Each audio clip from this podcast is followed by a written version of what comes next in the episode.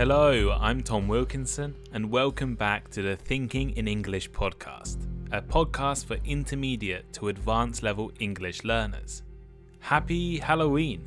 In this spooky, special episode of Thinking in English, I thought I would introduce you all to one of the most famous ghost stories of all time The Signal Man by Charles Dickens. The Signal Man is an incredibly famous ghost story, written in 1866 by the great writer Charles Dickens. A railway signalman tells the narrator about a mysterious vision he keeps having. He works near a railway tunnel where he controls the movements of passing trains. But he is haunted by a ghostly figure which appears on the railway tracks just before tragic events occur. As the story was written over 150 years ago, the vocabulary and way of making sentences may be a little more difficult than you are used to. But I want you all to challenge yourselves. Focus on the story and don't get distracted by vocabulary and phrases that may be new to you. I'll leave an extensive vocabulary list at the end of my reading to help you all. So, I'll read a brief extract from the short story on the podcast today, and if you're interested in reading the whole story, I'll leave links to access a full free book. So sit back, read along with the transcript and vocabulary on my blog, and prepare to be freaked out by the Signal Man. One moonlit night, said the man, I was sitting here when I heard a voice cry, Hello, below there. I started up, looked from that door, and saw this someone else standing by the red light near the tunnel, waving as I just showed you now. The voice seemed hoarse with shouting, and it cried, Look out! Look out! And then again, Hello! Below there! Look out! I caught up my lamp, turned it on red, and ran towards the figure, calling, What's wrong? What has happened? Where? It stood just outside the blackness of the tunnel, I advanced so close upon it that I wondered at its keeping the sleeve across its eyes. I ran up at it, and I had my hand stretched out to pull the sleeve away, when it was gone. Into the tunnel, said I. No, I ran on into the tunnel, five hundred yards. I stopped and held my lamp above my head and saw the figures of the measured distance. I saw the wet stains stealing down the walls and trickling through the arch. I ran out again faster than I had run in, for I had a mortal abhorrence of the place upon me. I looked all around the red light with my own red light, and I went up the iron ladder to the gallery atop it and I came down again and ran back here. I telegraphed both ways. An alarm has been given. Is anything wrong? The answer came back both ways. All well. Resisting the slow touch of a frozen finger tracing out my spine, I showed him how that this figure must be a deception of his sense of sight, and how that figures originating in disease of the delicate nerves that minister to the functions of the eye, were known to have often troubled patients, some of whom had become conscious of the nature of their affliction, and had even proved it by experiments upon themselves. As to an imaginary cry, said I, do but listen for a moment to the wind in this unnatural valley while we speak so low and to the wild harp it makes of the telegraph wires. That was all very well, he returned, after we had sat listening for a while. And he ought to know something of the wind and the wires. he who so often passed long winter nights there, alone and watching. But he would beg to remark that he had not finished. I asked his pardon, and he slowly added these words, touching my arm. Within six hours after the appearance, the memorable accident on this line happened, and within ten hours the dead and wounded were brought along through the tunnel over the spot where the figure had stood. A disagreeable shudder crept over me, but I did my best against it. It was not to be denied, I rejoined, that this was a remarkable coincidence, calculated deeply to impress the mind. But it was unquestionable that remarkable coincidences did continually occur, and they must be taken into account in dealing with such a subject. Though, to be sure, I must admit, I added, for I thought I saw that he was going to bring the objection to bear upon me, men of common sense did not allow much for coincidences in making the ordinary calculations of life. He again begged to remark that he had not finished. I again begged his pardon for being betrayed into interruptions.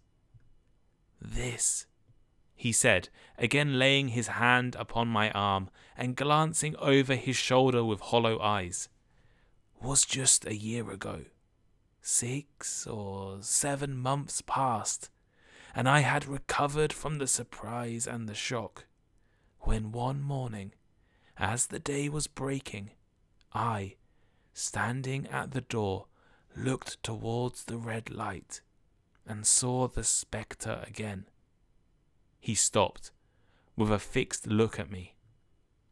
Did it cry out? No, it was silent.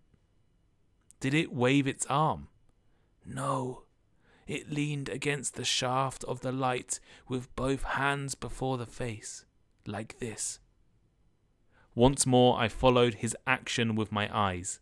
It was an action of mourning. I have seen such an attitude in stone figures on tombs. Did you go up to it? I came in and sat down, partly to collect my thoughts, partly because it had turned me faint.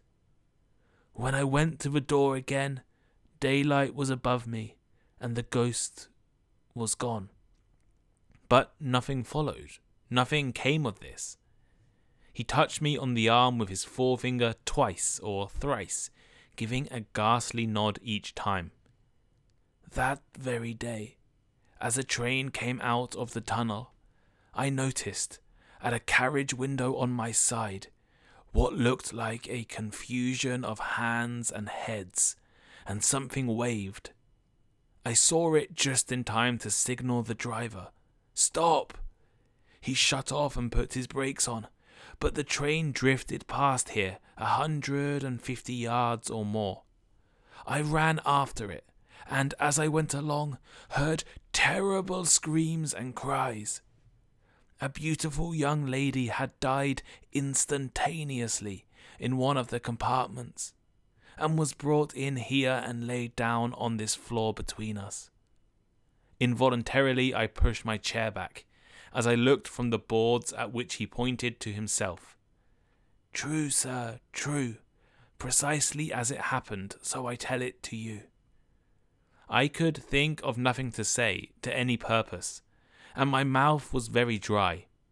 The wind and the wires took up the story with a long, lamenting wail. He resumed, Now, sir, mark this, and judge how my mind is troubled. The spectre came back a week ago. Ever since it has been there, now and again, by fits and starts. At the light, at the danger light, what does it seem to do? He repeated, if possible with increased passion and vehemence, that former gesticulation of, For God's sake, clear the way. Then he went on, I have no peace or rest for it. It calls to me for many minutes together in an agonized manner. Below there! Look out! Look out! It stands waving to me. It rings my little bell. I caught at that. Did it ring your bell yesterday evening when I was here, and you went to the door? Twice. Why, see, said I, how your imagination misleads you. My eyes were on the bell, and my ears were open to the bell. And if I am a living man, it did not ring at those times. No, nor at any other time, except when it was rung in the natural course of physical things by the station communicating with you. He shook his head. I have never made a mistake as to that yet, sir. I have never confused the spectre's ring with the man's. The ghost's ring is a strange vibration in the bell that it derives from nothing else, and I have not asserted that the bell stares to the eye. I don't want I don't wonder that you failed to hear it, but I heard it. And did the spectre seem to be there when you looked out? It was there. Both times? He repeated firmly. Both times. Will you come to the door with me and look for it now? He bit his lip, as though he were somewhat unwilling, but arose. I opened the door and stood on the step while he stood in the doorway. There was the danger light. There was the dismal mouth of the tunnel. There were the high, wet stone walls of the cutting. There were the stars above them. Do you see it? I asked him, taking particular note of his face. His eyes were prominent and strained, but not very much more so, perhaps, than my own had been when I directed them earnestly towards the same spot. No, he answered, it's not there. Agreed, said I.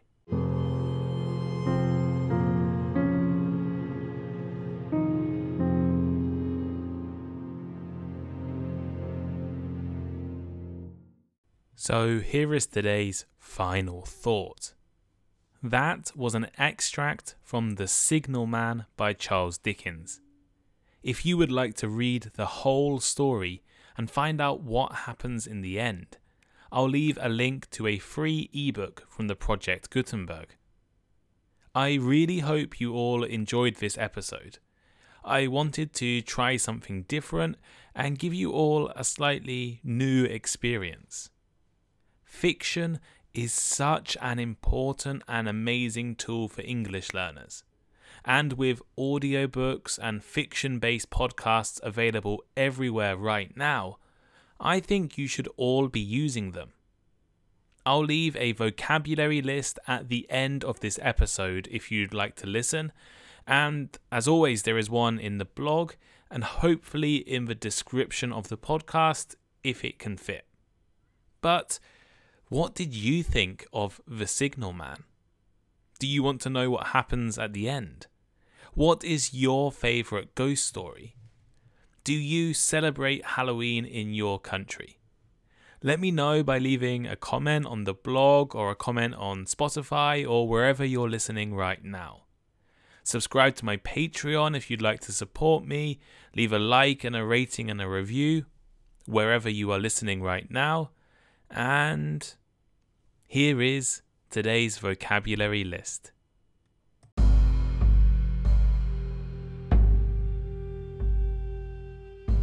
Horse, hoarse, of a voice or person, having a rough voice, often because of a sore throat or cold.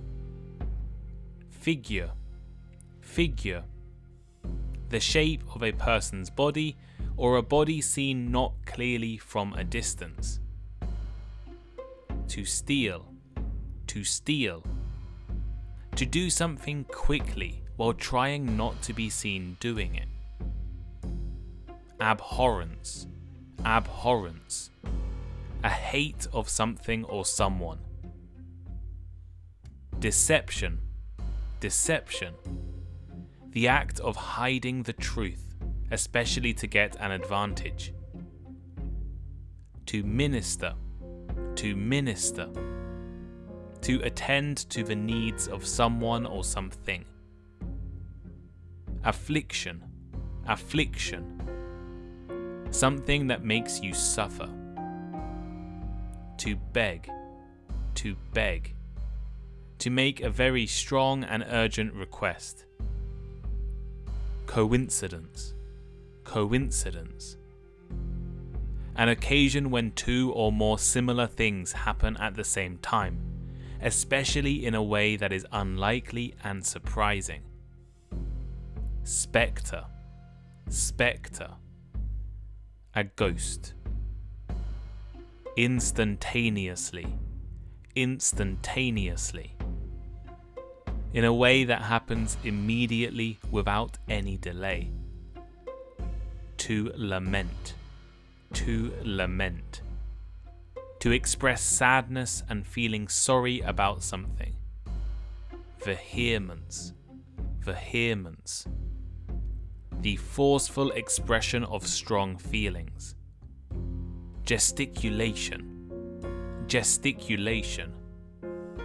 Movements with your hands or arms intended to express something or to emphasize what you are saying. Dismal. Dismal. Sad and without hope.